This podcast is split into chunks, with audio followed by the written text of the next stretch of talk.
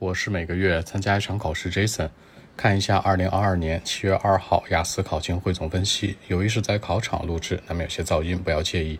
首先听力，今天听力有一些变化。第一部分呢比较传统，是十个填空，注意是填表的填空，很传统的是农场相关。第二部分是玩具公司相关，五个单选加五个匹配。这个部分开始很多人不适应进入状态，就是说选择题的语速比较快。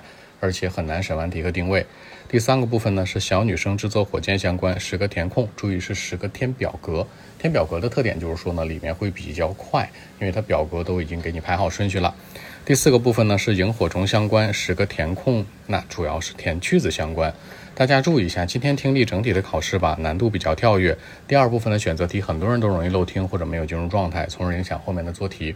而且第三、第四部分当中的填空题呢，难度也比较大。接下来说一下阅读，今天阅读三篇文章。第一篇讲的是巧克力介绍相关，是一个巧克力的历史。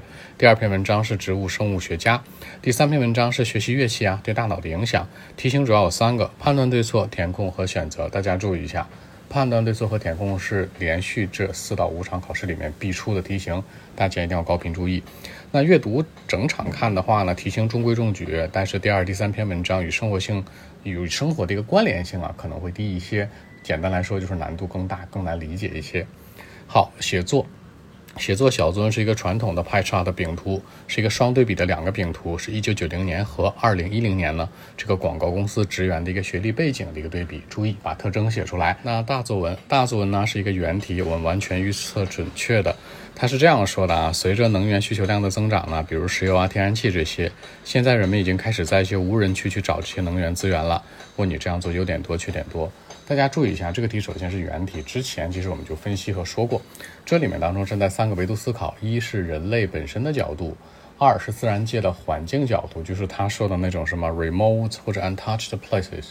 第三，最重要的是主流趋势角度，也就是说，人们现在的生活能不能离开这些石油、天然气？你站在这三个维度去说，尽管它对环境有破坏，尽管会怎么怎么样，但是这真的是一个大趋势。所以最后呢，它肯定是优点多于缺点的，因为你要写所有的作文都是什么符合主流趋势。虽然可能在无人区或者一些自然界的地方，你去挖石油、天然气会污染环境，但是没办法呀，不得而为之。所以说呢，这篇文章整体是优点大于缺点去写，更为稳妥，符合主流趋势。